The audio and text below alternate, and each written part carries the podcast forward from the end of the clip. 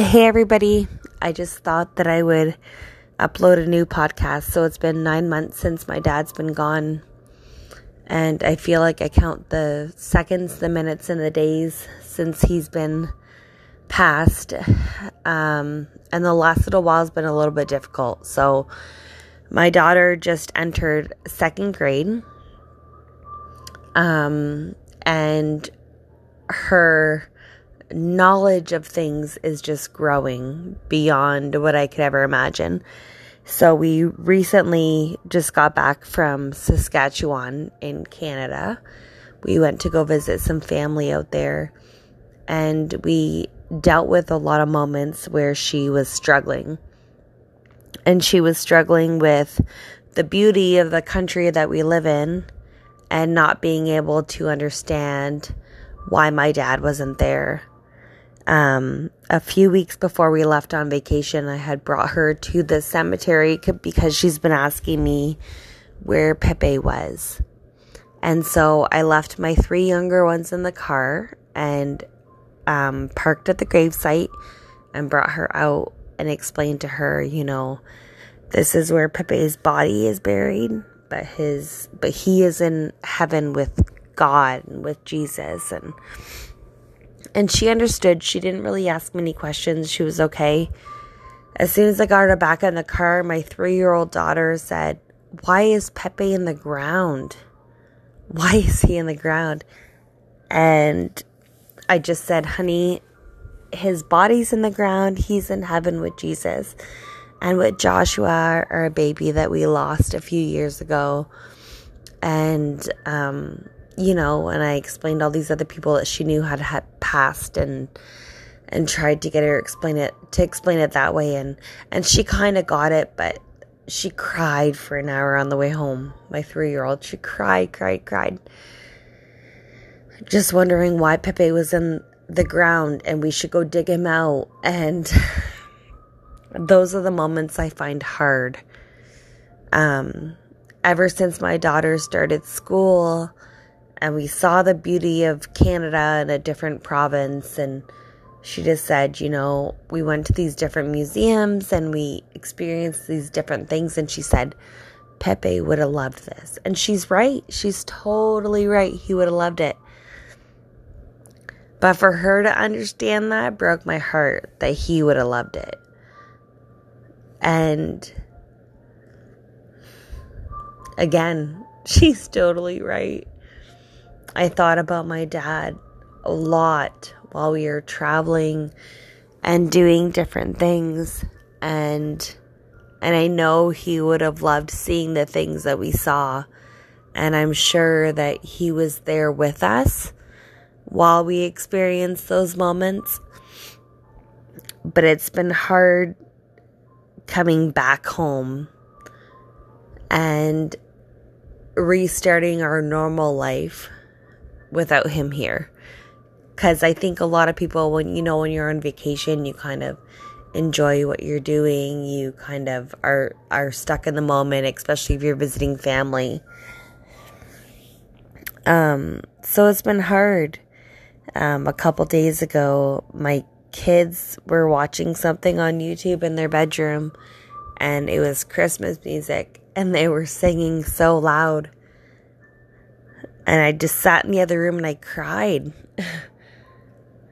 and why did I cry? Because Christmas this coming year will be one year since my dad's been gone.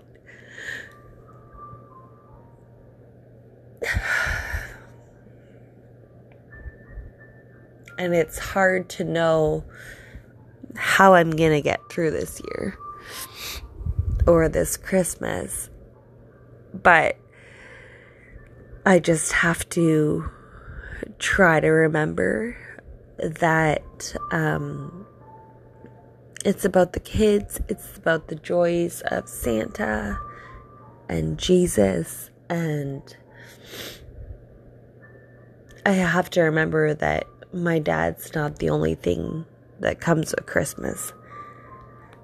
And that's going to be hard, I'm sure.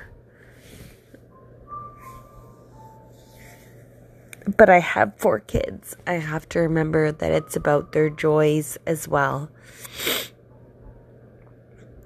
So, leading up to wondering what that's going to be like has been hard.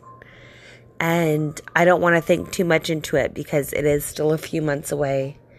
But those are the daily struggles of what you deal with when you deal with trauma and grief and PTSD. There's a lot of moments in my life that I wonder what my dad would be thinking. There's a lot of times where I've encountered a situation and I've said, I gotta call dad because my dad got me better than anyone else because we are so much alike. And I hope that wherever he is, that he knows that I needed him in those moments. And maybe the strength I didn't know I had to get me through those moments were coming from him. But it's been hard. Grief is never a simple thing. And that's why I've been doing these podcasts to kind of try to understand my mind and understand my grief and understand what's been happening in my own brain and trying to understand what my kids are dealing with because they miss him. They miss him just as much as I do and I have to remember that that although they're young, they still have this super cool vision of my dad.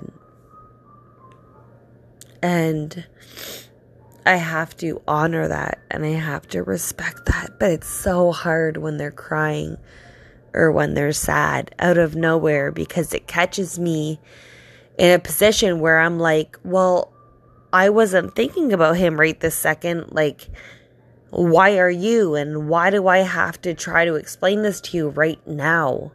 Because I was in a good place. So, those are the parts that have been hard, but at the end of the day, I know that my dad's journey in life has ended, but I know that he's happy. I have to know that he's happy.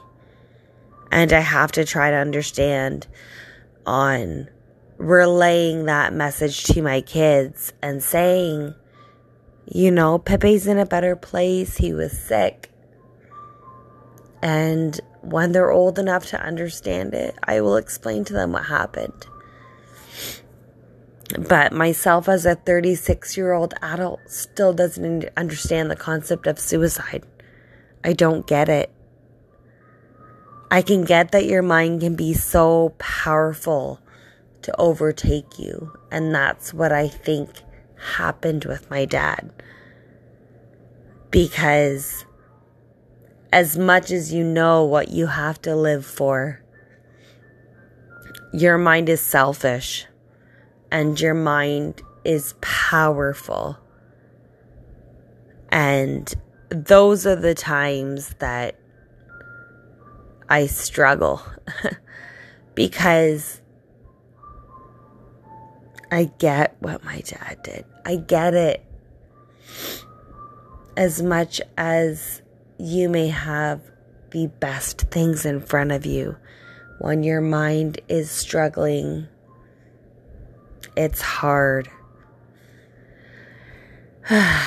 so, with that being said, I'm going to end here because I feel like I can go on forever.